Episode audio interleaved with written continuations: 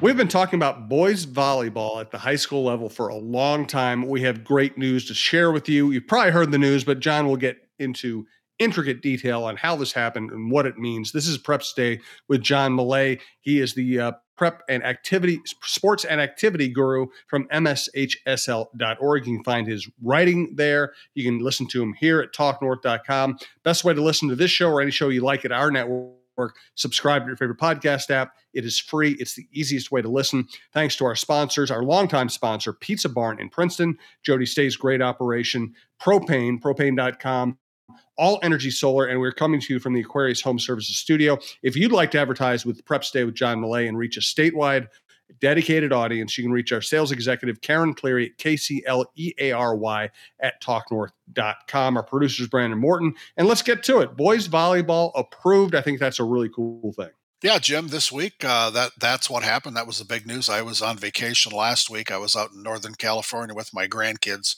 You know, Good when you, you hang out with to- when you hang out with toddlers, you're going to catch whatever they picked up. Oh yeah, daycare. So I've got the I'm kind of in my Barry White mode here, which isn't maybe all bad, but uh, yeah, I, I, I, flew. We flew home late Monday night, and then right away Tuesday morning, uh, the representative assembly of the high school league met. The easiest way to explain that is it's the legis- legislative body of the high school league. If any bylaws are going to change, and those are the biggest things that that are used to, to operate everything the high school league does. If there's any changes to bylaws or new bylaws, the rep assembly has to approve it. There's 48 people. They come from all over the state. Uh, three three quarters of them must vote yes to approve anything. That's 32 votes. And the boys volleyball uh, motion received 39 votes, so it really wasn't close. This was the third time through. Uh, a year ago, boys volleyball failed to gain the approval of the assembly by I think one vote, maybe two.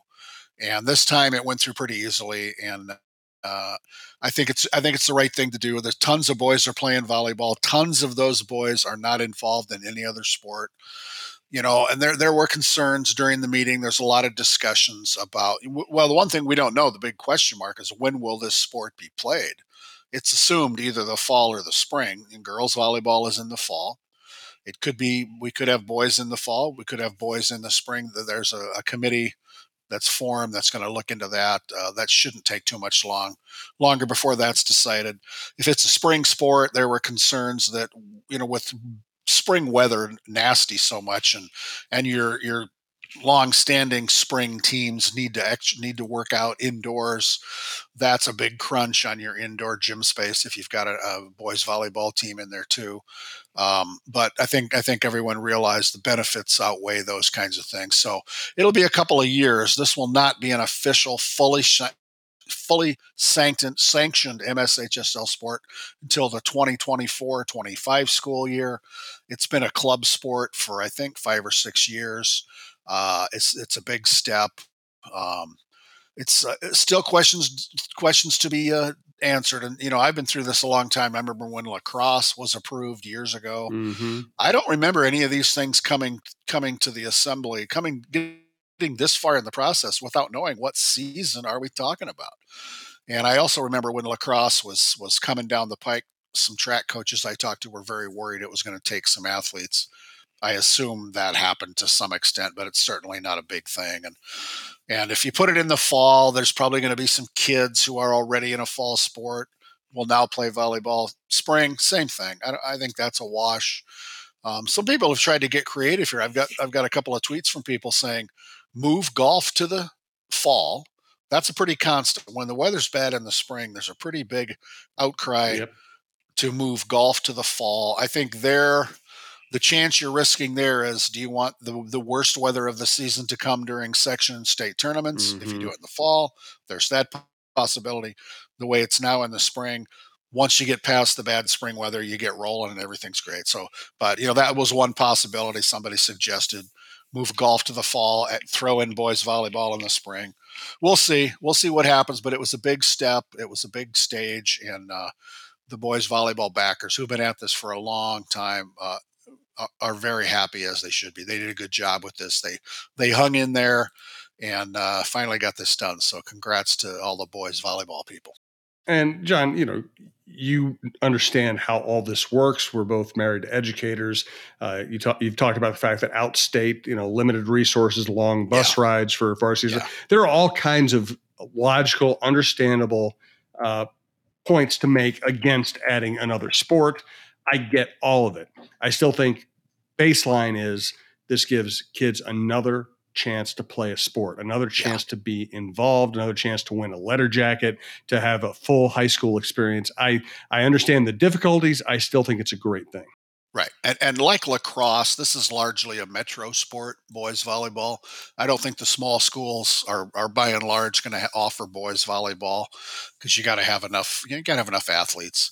And the point also has been made throughout this process that uh, a pretty large percentage of these kids are minority kids, you know, the Hmong community mm. in hmm. the Twin Cities.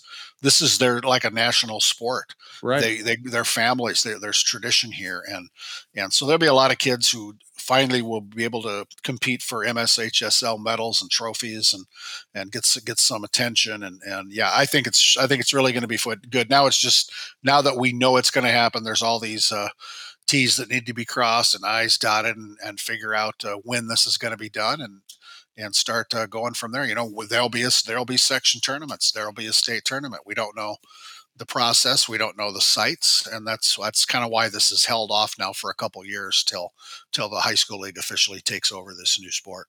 Good. All right. Well, great news, and thanks for the details on that. Let's get to the Pride of St. Francis. Yeah, ten years ago, there was a, a tremendous uh, track and field athlete who graduated from St. Francis High School, Maggie Ewen she's been out of high school for for a decade and the state records she set in the girls discus and shot put they still stand and they really haven't been seriously threatened.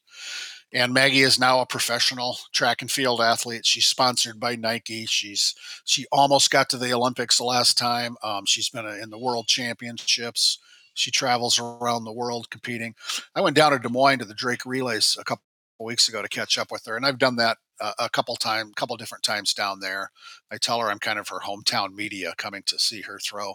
Um, she's a great young lady. She's 28 years old. Um, so for the Olympic trials in 2020, the top three Americans in each event go to the Olympics. She finished fourth by I think less than two inches in the mm. shot put.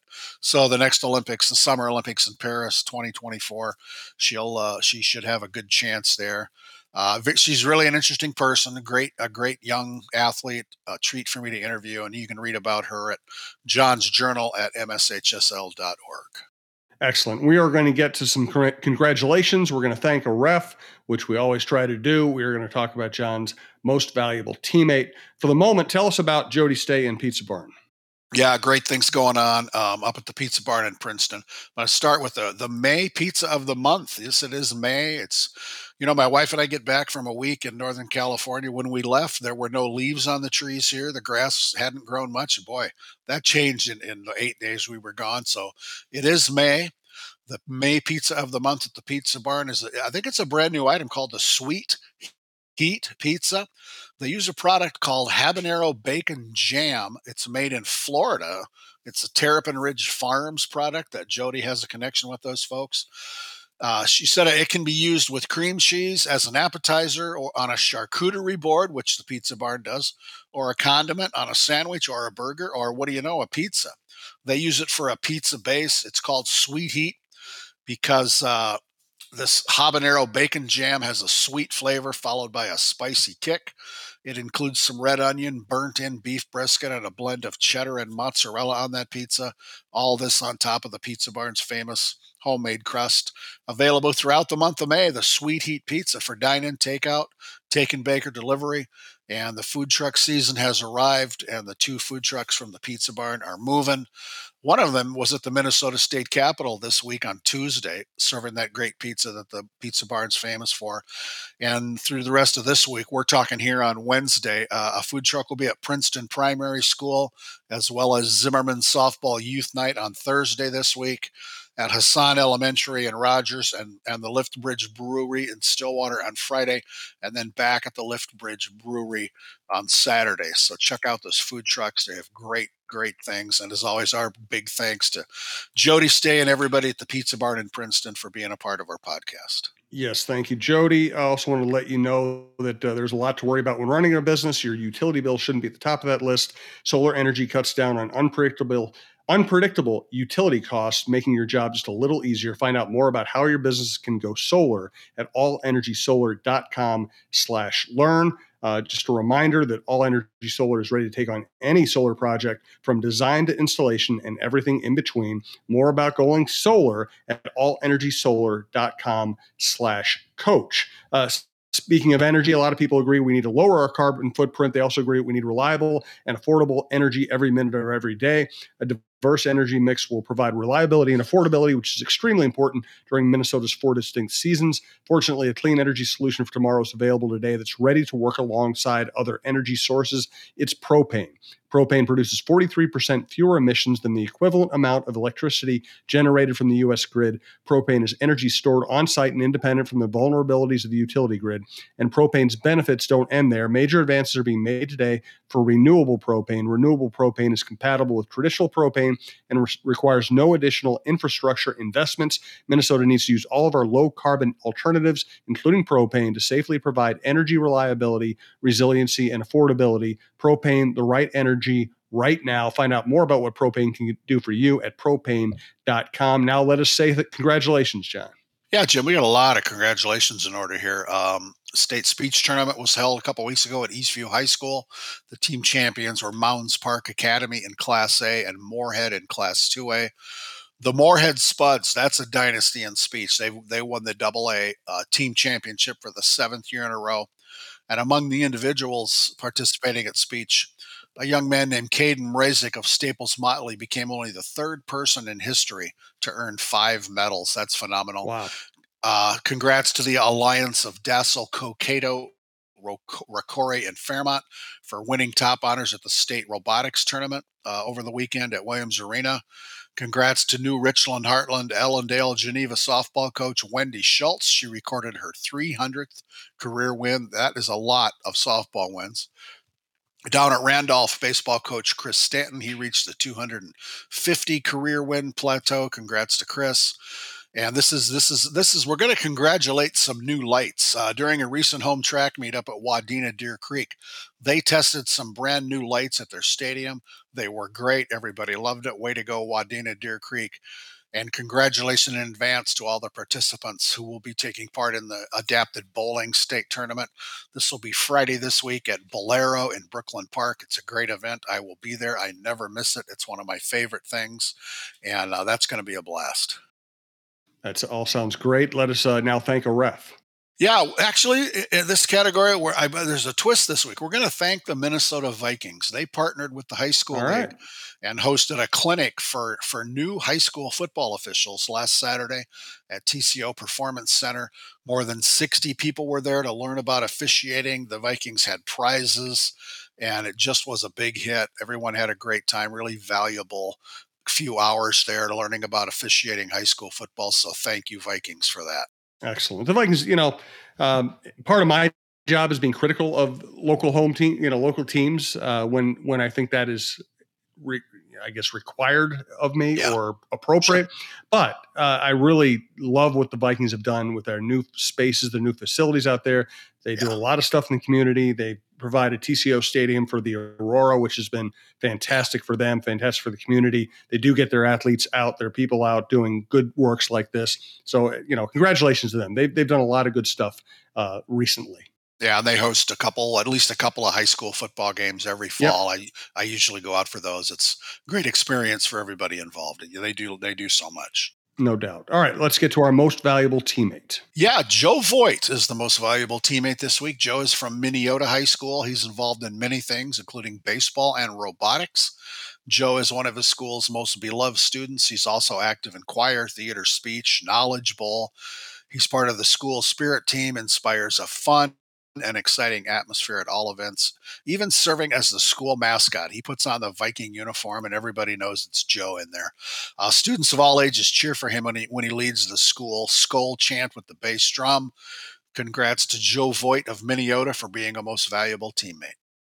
Great stuff as always, John. Great to hear the volleyball news. Thanks for bringing us yeah. other stuff from around the state. Uh, we'll be back next week with more from John. Again, check out his writing at the John's Journal at MSHSL org and uh, continue to tune in here and uh, check out other stuff at the network. We have Jon Krawczynski on the Wolves. We have the Viking Update Show, Jeff Diamond on the Vikings.